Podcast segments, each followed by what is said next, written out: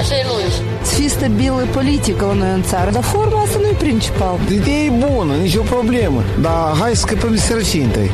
Realitatea cu amănuntul, văzută de Lilian Ciocan. Am tot felul de reacții la tabletele mele, plăcute și nu prea.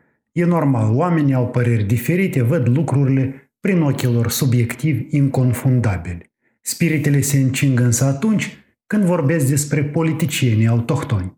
Dacă ferească Dumnezeu, am niște nedumeriri legate de activitatea unor conducători considerați buni, perfecți, infailibili, apar imediat niște cetățeni care mă admonestează, mă bălăcăresc, ba chiar mă și înjură. De unul unul dintre acești cetățeni severi m-a întrebat, dar tu cine ești, ciocane, ca să-l critici pe Y sau pe Z? Tu ce ai făcut pentru țară? Mărturisesc că preț de câteva clipe, după ce am citit această întrebare, am stat cu privirea pierdută în gol. De bună seamă, cine sunt eu, ce am făcut? În fond, realizările îmi sunt modeste, nu sunt un făuritor de lume nouă, nici politician venerat de mase. Sunt un quasi anonim. Fac jurnalism și scriu romane. Utilitatea mea pentru societate ar putea să le pară unora liliputană.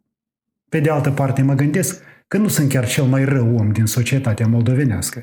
Îmi văd de treaba mea, îmi plătesc impozitele, mă străduiesc să, fie, să fac mai puțin rău dacă nu-mi reușește să eman neapărat mult altruism și multă bunătate.